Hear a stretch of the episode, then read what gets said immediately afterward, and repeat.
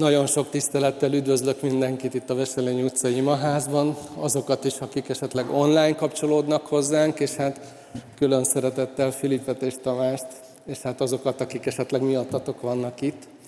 Hát ez egy különleges vasárnap, egy örömteli alkalom, mert ma ketten, Filip és Tamás vallást tesznek arról, hogy mit is, mit is akarnak az életükkel kezdeni. A mai kultúránk, ahogy János mondta, hogy ez egy bemerítési istentisztelet, de a mai kultúránk sajnos elég messzire sodródott azoktól a bibliai alapoktól, ami alapján az átlag ember érteni tudja, hogy mit is jelent a keresztség, a bemerítés. A legtöbb ember talán ezt egy ilyen szép, de üres szertartásnak tartják, főleg az élet kezdetén, amikor egy csecsemő megszületik, hát klassz dolog a keresztelő, mert összehozza a családot, és együtt lehetünk. Nagyjából ezt jelenti egy átlag ember számára. De szerintem nem állukra kell titkot, hogy Filip és Tamás már elég messze vannak a csecsemőkortól, tehát ők valami másért vállalkoztak erre. Filip az ugye ott a gyülekezeti újságban le is írta, hogy hány év van a háta mögött, én ezt most így hagyom. De a lényeg, a lényeg, hogy a bemerítés eredetileg valami másról szólt. És erről szeretnék ma tanítani, prédikálni, hogy mi is ez az egész. Jézus Krisztus példája lesz előttünk egy olyan szakaszt hoztam az új szövetségből, ahol őt látjuk bemerítkezni, és nagyon fontos vonatkozásai vannak, akár a mai napra nézve is annak, amit ott olvasunk.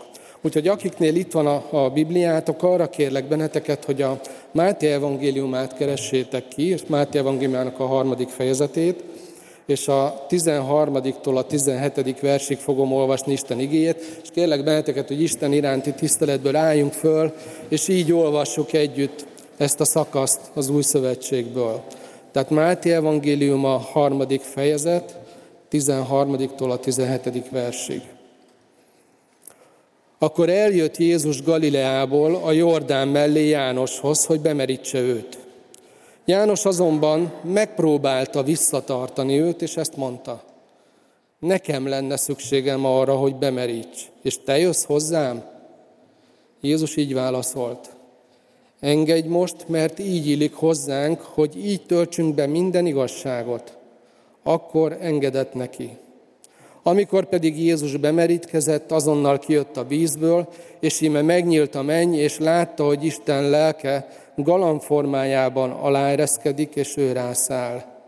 És hang hallatszott a mennyből.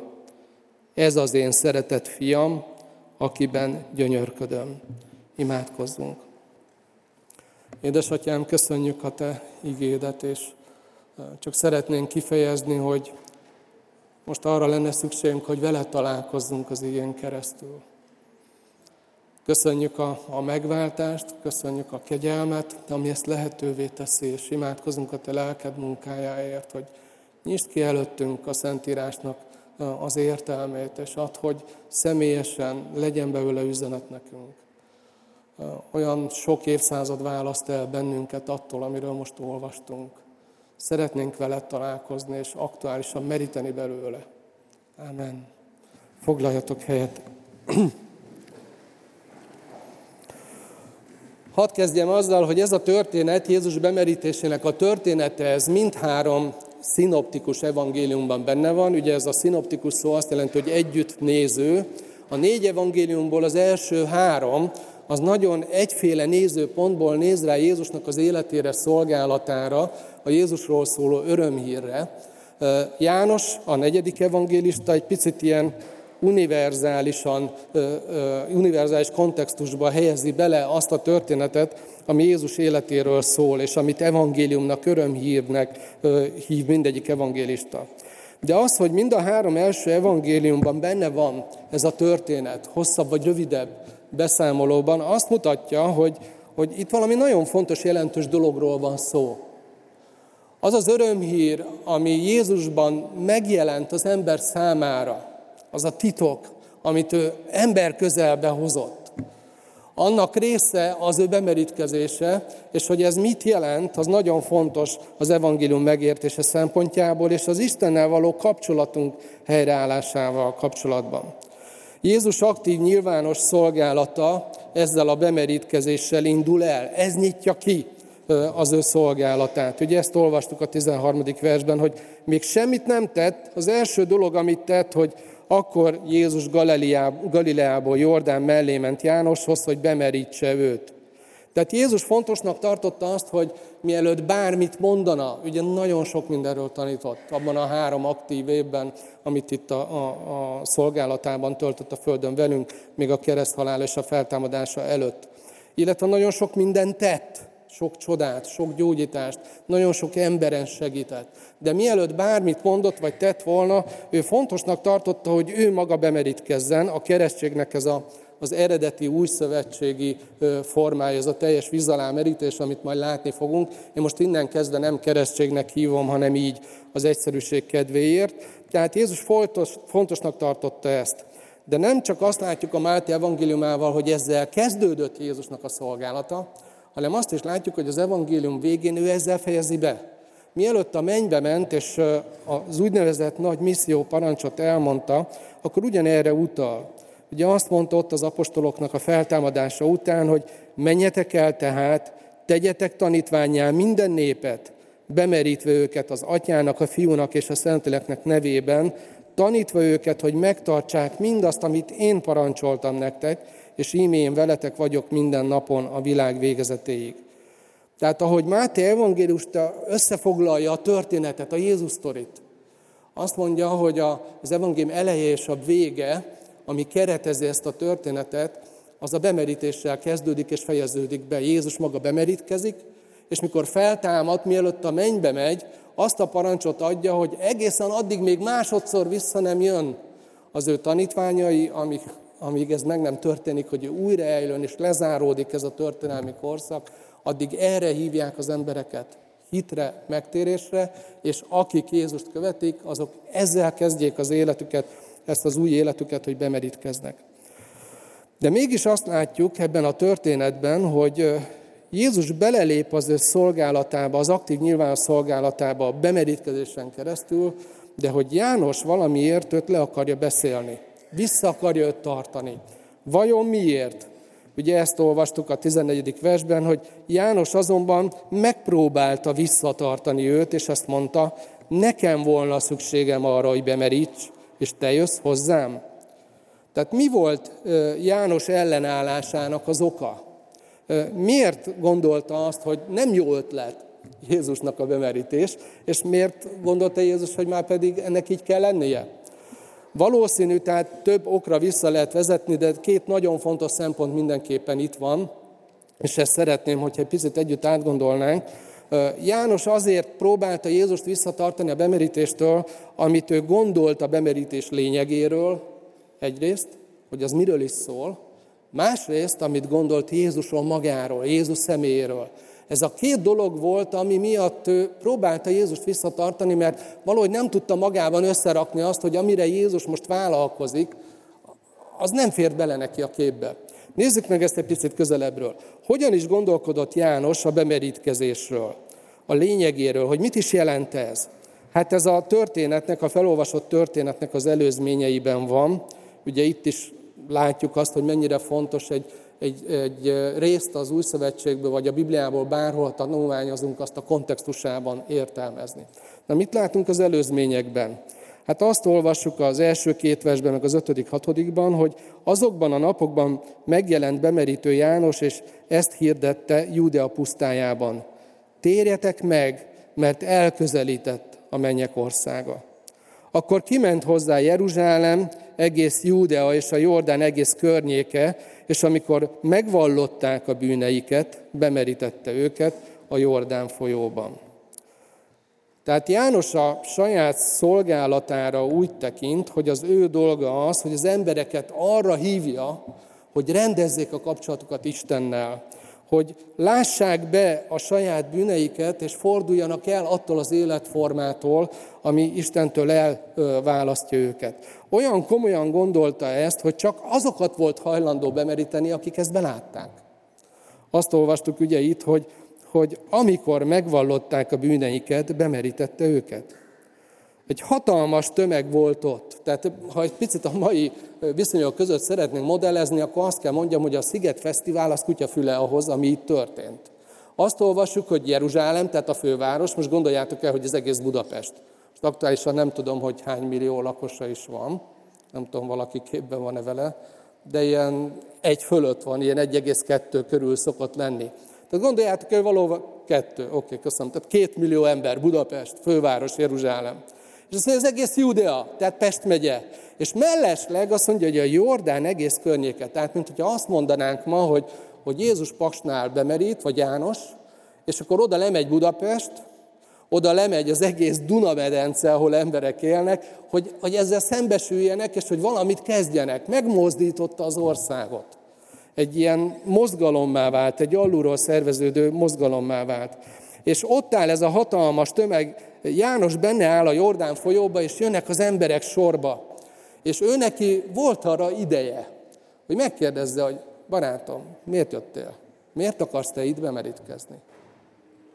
És azt olvasjuk itt, hogyha ő valami olyan választ hallott, ami nem győzte meg arról, hogy az az ember az bűnbánatra jutott, hogy az életét szeretné rendbe tenni, hogy el akar fordulni attól az istentelen életmódtól, amit addig élt, és Istennel a kapcsolatát rendezni akarja, akkor ő erre nemet mondott. Sőt, ha tovább nézzük a 7.-8. versben, azt látjuk, hogy ő egy ilyen hamis vallásoskodást látott, akkor keményen megmondta a véleményét, és elutasította azokat az embereket, akik ebből a motivációból bemerítkezni akartak. Amikor pedig látta, hogy a farizeusok és a szadduceusok közül sokan jönnek bemerítkezni, így szólt hozzájuk. Tehát, hogy tudjuk hova tenni, ez két vallásos párt volt Jézus idejében. Mind ma a jobb és a baloldal, csak tényleg mindegyik vallásos volt, kölcsönösen, meglehetősen utálták egymást.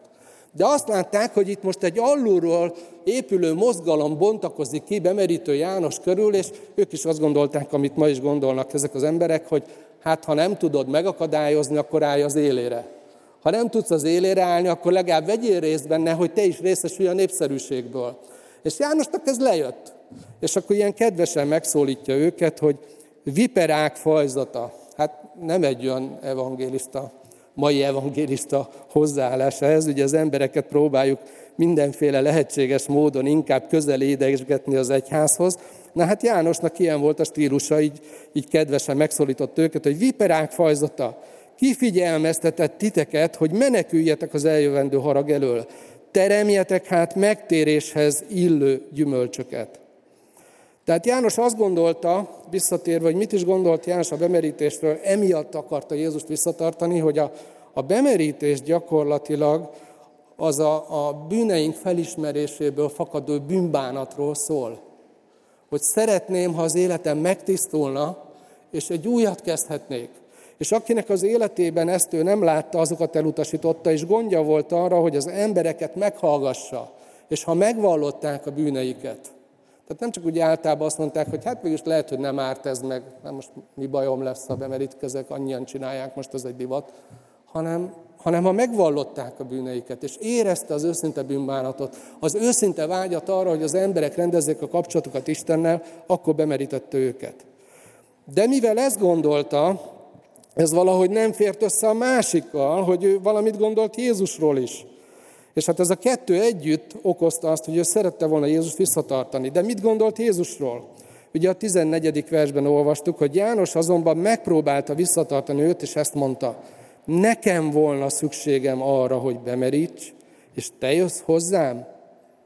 Tehát Jézust vissza akarta tartani, mert azt gondolta, hogy Jézusnak erre nincs szüksége. Őnek erre nincs szüksége. Miért?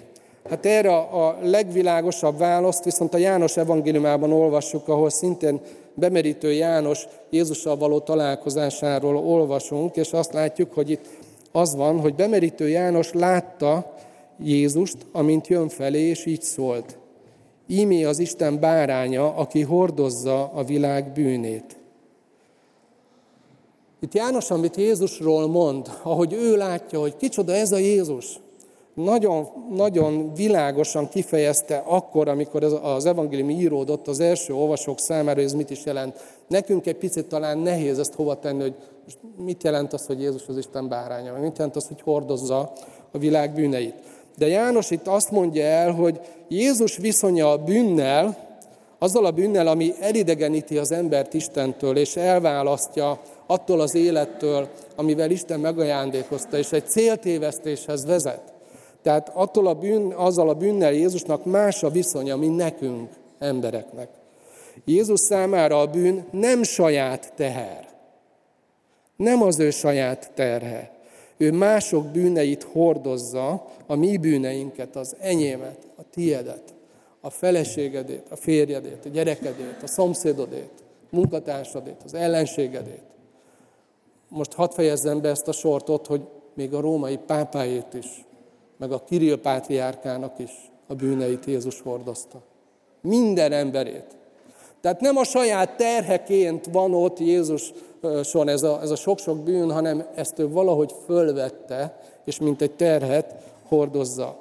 Amikor azt mondja Jézusról itt János, hogy ő az Isten báránya, aki hordozza a világ bűneit, akkor az érvényben lévő zsidó áldozati szertartásra utal.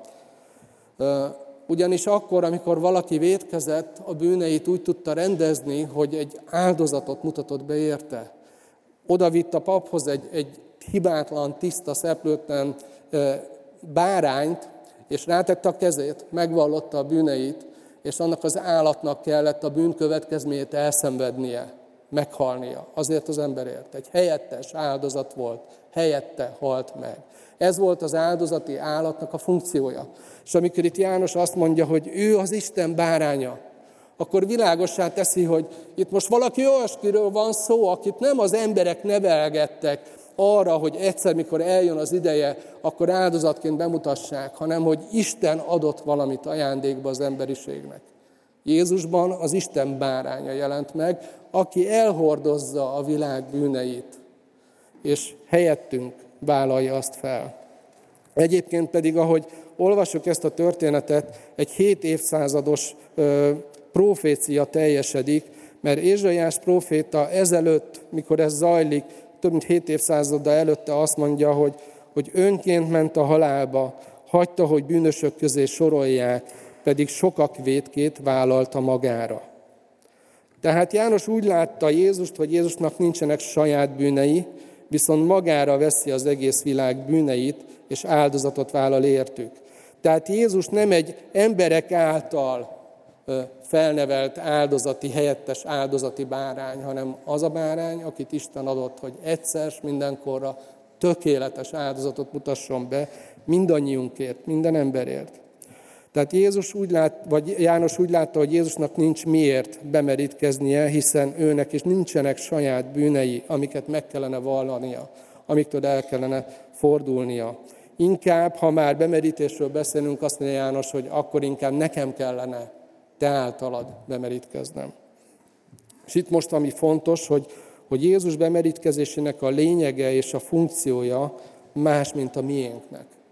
De az, amit mi teszünk, az abból fakad, amit Jézus értünk tett. Hát akkor mi volt Jézus válasza? Tehát miért is akarta Jézus ezt megtenni, amire végül is János engedett, és mi ennek a jelentősége? 15. versben ezt olvassuk, hogy Jézus így válaszolt. Engedj most, mert ez illik hozzánk, hogy így töltsünk be minden igazságot. És akkor János engedett neki. Milyen igazságról beszél itt Jézus? Valamilyen törvényről, valamilyen szabályról, ami a, az Ószövetségben ott van, és most ezt be kell tartani? Nem. Nem erről beszél. Ez egy nagyon érdekes dolog, remélem, hogy el tudom jól magyarázni, de amikor a magyar Bibliában az igazság szót olvassuk, az eredeti szövegben két szó van, amit így fordítanak magyarra, hogy igazság. Az egyik, arról mondhatnám azt, hogy ez egy ilyen objektív igazság. Néha van olyan fordítás, ami úgy fordítja, hogy a valóság. Tehát ami van, az az igaz. Ugye? Ami létezik, az igaz, a többi az csak kamu.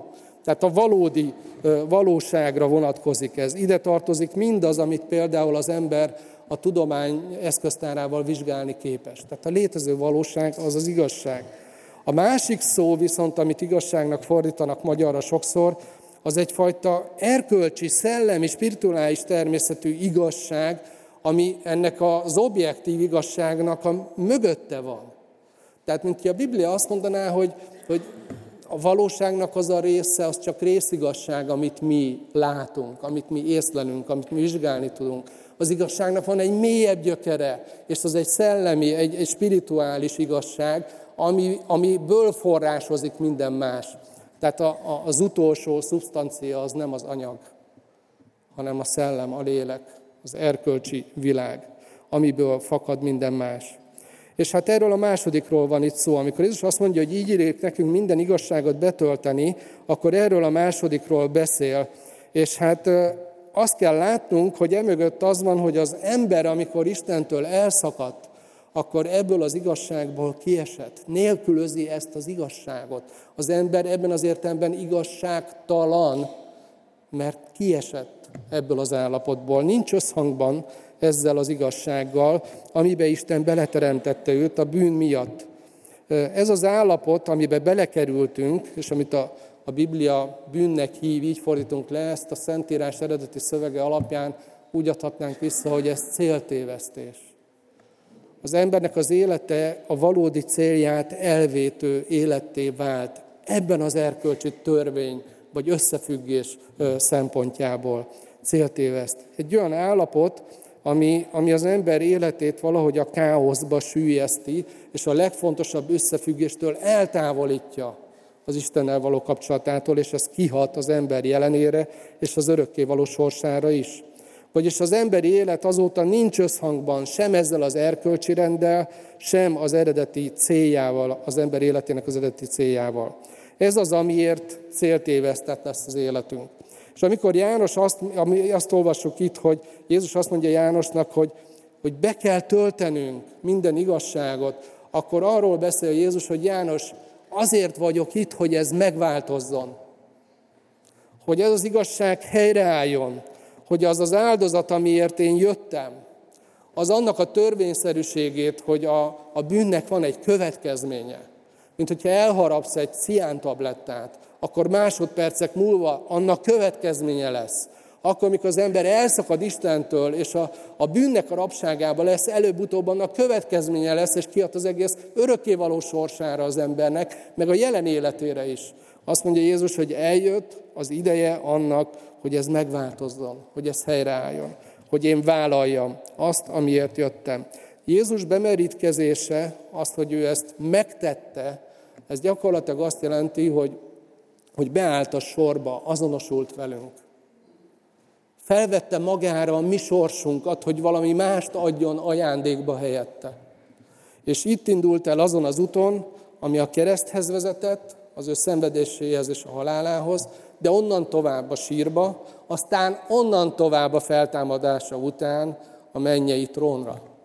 Tehát itt lépett rá erre az útra a bemerítésen keresztül. És ennek az értelme az, hogy azonosult velünk, magára vette a bűneinket, hogy meghalljon érte, helyettes áldozatot mutasson be, hogy a helyünkre álljon, helyettesítsen minket, vállalja a következményeit. És ezen keresztül, az áldozaton keresztül felszabadítson bennünket az alól, a hatás alól, amit az Istentől való elszakadásunk okoz, a bűn, amit okoz, és egy új életet ajándékozhasson nekünk. Hogy amikor ezt mondja Jánosnak, hogy hagyd így illik nekünk, akkor Jézus nem valamilyen illemtanról beszél, talán fordíthatnánk úgy, hogy ez az, ami illeszkedik ebbe a rendbe, hogy én most beállok a sorba. Hogy ami nem az enyém, az emberek bűnei, azt most magamra vegyem, és ami nem az övék, hanem az enyém, az az igazság, amit hoztam, az az őék lehessen, ezért most beállok a sorba. Azonosulok az emberekkel, egy leszek velük, hogy helyettük ezt megtegyem. Tehát az a bemerítés, ami, amin Jézus átmegy, az nem ugyanaz, mint a miénk, mert nem a mi bűneinkért vállalta, vagy nem az ő saját bűneiért vállalta, hanem a mieinkért. Amikor mi vállaljuk a, a bemerítést, ez kapcsolódik az övéhez, de ő azonosult velünk, mi pedig vele azonosulunk, amikor bemerítkezünk, és ezen keresztül beismerjük azt, hogy szükségünk van rá. Egy nagyon szép misztériumról beszél ezen keresztül ez a, ez a jelkép. Majd látni fogjuk, amikor beleáll az ember a vízbe, a halálnak a közege, az egy azonosulás Jézussal a részünkről, ahogy ő azonosult velünk. Amikor belemerülünk a vízbe, ha ott maradnánk, nem fogtok ott maradni, János ki fog venni benneteket, ha ott maradnánk, meghalnánk, ez a halál közele. Ez azt jelenti, hogy ahogy Jézus meghalt a bűneinkért, mi azonosulunk az ő halálával, és meghalunk a régi önmagunknak, és egy új életre támadunk fel, ahogy kijövünk a vízből, újra élünk. Ezt, ezt szimbolizálja a bemerítés. És hát ez egy nagyon mély misztérium, amiről itt olvassuk, hogy, hogy Isten szemében kedves. Itt megjelenik a történet végén, és ez a harmadik dolog, amit szeretnék így kihangsúlyozni, megjelenik a Szent Háromság, és egy csodaszép misztérium, aminek látjuk a különböző részleteit, de ugye a misztériumnak az a lényege, hogy, hogy nem az a dolgunk vele, hogy megfejtsük azt a titkot, és hogy valahogy a szolgálatunkba állítsuk, hanem az a dolgunk, hogy csodáljuk, és engedjük, hogy átformáljon minket. És itt egy ilyen titok lepleződik le, de örökre titok marad mégis az embernek, de mégis szembesülünk vele. Mi az, amit látunk itt a végén? 16.-17. vers. Amikor pedig Jézus bemerítkezett, azonnal kijött a vízből, és ímén megnyílt a menny, és látta, hogy Isten lelke galamb formájában aláereszkedik, aláereszkő őrá, és hang haladszott a mennyből, ez az én szeretett fiam, akiben gyönyörködöm. Azt olvassuk, hogy ekkor megnyílt a menny. 16. vers. Márk evangéliuma az még drámaibban fogalmaz. Az eredeti szövegben lévő kifejezést úgy lehetne visszaadni, hogy szétszakadt, széttépődött. Megnyílt a menny, széttépődött az, ami a mennyet és a földet elválasztja. Megint csak egy, egy, egy nagyon régi profécia kezd teljesedni. Ézsaiás proféta imádkozott így, amikor az ő népe a saját bűnei miatt el kellett, hogy szenvedje azt a történelmi traumát, hogy Izrael átmenetileg megszűnik és fogságba viszik a népet. Ezt olvassuk, hogy olyanok lettünk, mintha sohasem uralkodtál volna rajtunk, mintha nem a te nevedről neveztek volna el, bár csak szétszakítanád az eget és leszállnál. Így imádkozik. Hét évszázaddal előtte ez a proféta. És Márk evangélista úgy fogalmaz, hogy na most történik, hogy szétszakad a kárpit, ami elválasztja a mennyet és a földet, a mi világunkat és az Isten világát. És itt azt kéri ugye a profét, hogy és bárcsak leszállnál. És Jézusban Isten tényleg idejön. Ugye az egyik neve, hogy Immanuel, Jézusnak ez az egyik neve a Szentírásban azt jelenti, hogy velünk az Isten. Közénk jött. És hát amit látunk itt, hogy ugye a Szent Háromság egyik személye, az egyszülött fiú, sorsközösséget vállal a bukott emberiséggel, odaszánja önmagát, hogy engedelmes legyen, mint halálig, mégpedig a kereszt halálig, ezért bemerítkezik. Ezt fejezi ki. A Szentlélek Istenről azt olvassuk, hogy itt, aki közreműködött Jézusnak az emberré válásában, most odaáll a fiú mellé, és támogatni fogja őt végig amíg ezt a munkát végzi itt a Földön, egészen a keresztig és a feltámadáson át a mennybe menetelig a megváltás munkájában. És azt olvasjuk róla, hogy galamb formájában jelenik itt meg. És hát ez két dolog szempontból érdekes, két dolog szempontjából érdekes. Az első az az, hogy a, a, a galamb az első nagy globális ítélet után Isten kiengesztelődésének a jele amikor Isten az első nagy ítéletet tartotta a Földön Noé idejében, és minden elpusztult az özönvízen keresztül, akkor egy galamb hozta a reménynek az üzenetét, hogy Isten kiengesztelődött, újra indulhat az élet, nem sokára az emberiségnek. Ezért Izrael számára ez egy szent állat volt mindig. A másik, hogy áldozatok szempontjából egyetlen egy madár volt, amit lehetett használni áldozatra, ez a galamb. A egy átlag izraelinek a, a bűnei rendezésére, hogy már mondtam, egy bárányt, egy hibátlan bárányt kellett bemutatnia. De voltak nincs telenek, olyan szegények, akik ezt nem érhették el, nem tudták kifizetni. Az ő számukra Isten úgy rendelkezett, hogy egy galambot is feláldozhatnak. Tehát a galamb két szempontból is fontos üzenet, hogy, hogy Isten kiengesztelődésének az ideje indul Jézussal el, és hogy a, a bűnért való helyettes áldozat azon a vállon van, ahova leszáll a Szentlélek galamb formájába, Jézus lesz az, aki ezt véghez viszi értünk. És megszólal az Atya, ugye két dolgot olvasunk róla a Bibliában most, ezen a helyen. Az egyik, hogy gyönyörködik abban, ami történik. Azt olvassuk, hogy ez az én szeretett fiam, akiben gyönyörködöm. Isten számára kedves az, ami zajlik. Hogy valaki, aki erre odaszánta magát, az egyszülött fiú, aki értünk emberré lett, beleáll abba a küldetésbe, ami aztán az emberiségnek szabadulást hoz. És a másik, amit látunk, hogy bizonyságot tesz a fiú mellett, deklarálja, kihirdeti, visszaigazolja azt, hogy kicsoda Jézus. Ez az én szeretett fiam, akiben gyönyörködöm. Értetek van most itt a Földön. Azt gondolom, hogy ezen a ponton, hogy talán mondhatom azt, hogy most, hogy Filip és Tamás is bemerítkeznek, hogy ebben Isten most is gyönyörködik. Tetszik neki. Két dolog miatt az egyik az, ami ezt lehetővé teszi, hogy Jézusnak a, a kereszt és feltámadása az egy olyan erő, ami embereknek az életét meg tudja fordítani, és más irányba tudja indítani. A másik pedig gyönyörködik Filipnek és Tamásnak a hitében, hogy ők hittel válaszolnak erre, amit Jézus értük tett, és követni akarják őt. És a bemerítés erről egy, egy bizonyságtétel. Hadd fejezzem be azzal, hogy amikor egy ilyen alkalom van, hogy látunk embereket bemerítkezni, és majd halljuk, hogy elmondják, hogy miért is teszik ezt, bizonságot tesznek róla, hogy számukra ez mit jelent. Ez mindenki másnak, akik itt vagyunk, egy meghívó. Egy kiképzesített meghívó. Kezdhetünk vele valamit. Nem csak róluk szól, rólunk is szól, mindannyiunkról szól. Lehet, hogy valakiknek ez egy meghívás arra, hogy hogy újra kapaszkodjak bele abba a kegyelembe, ami már az enyém volt, csak túlságosan kiüresedett esetleg a keresztény életem, és a bemerítés emlékeztet arra, hogy én meghaltam valaminek, és föltámadtam egy új életre, hogy újra küzdjek, és dolgozzak azon, hogy Jézusnak a, a, a, a jelleme kiformálódjon bennem, amit Isten szeretne látni. De lehet, hogy vannak itt olyanok, akik most hallanak erről először, akkor nektek ez egy meghívó, hogy történt a történelemben valami. Ide jött a földre Isten Jézus Krisztus képében. Érted jött.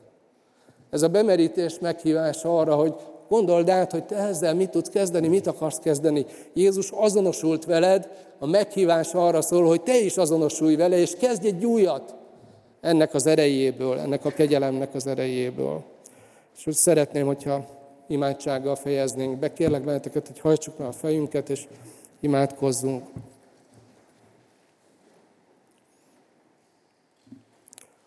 Úr Jézus, szeretnénk megköszönni azt, hogy, hogy mindenben hozzánk hasonló lettél. Hogy hajlandó voltál letenni mindazt a, a dicsőséget és azt a, azt a méltóságot, azt a hatalmat, ami a tiéd volt a mennyben, és emberré lettél értünk. Köszönjük, hogy magadra vállaltad a mi sorsunkat. Azonosultál velünk, és a saját terheddé tetted azt, ami a miénk volt, és magadra vetted a mi bűneinket. És köszönjük az áldozatot, amit meghoztál azért, hogy mi szabaddá válhassunk ettől. Kérlek, Uram, hogy te meg Filipet és Tamást. Köszönöm, hogy ők hittel válaszoltak erre. És add, Uram, hogy egy olyan életet tudjanak élni, ami, neked kedves, és nekik pedig a javukra van. De imádkozom azokért, akik itt vannak, és talán most szembesültek először ezekkel a dolgokkal, és olyan furcsán hangzik nekik. Kérlek, hogy te légy velük, és folytasd ezt a párbeszédet a te lelked által velük, és add, hogy ők is megismerjenek téged, és ami üzenete most ennek a bemerítkezésnek, azt el tudják vinni magukkal, és az, az ő életüket is átformálja. Amen.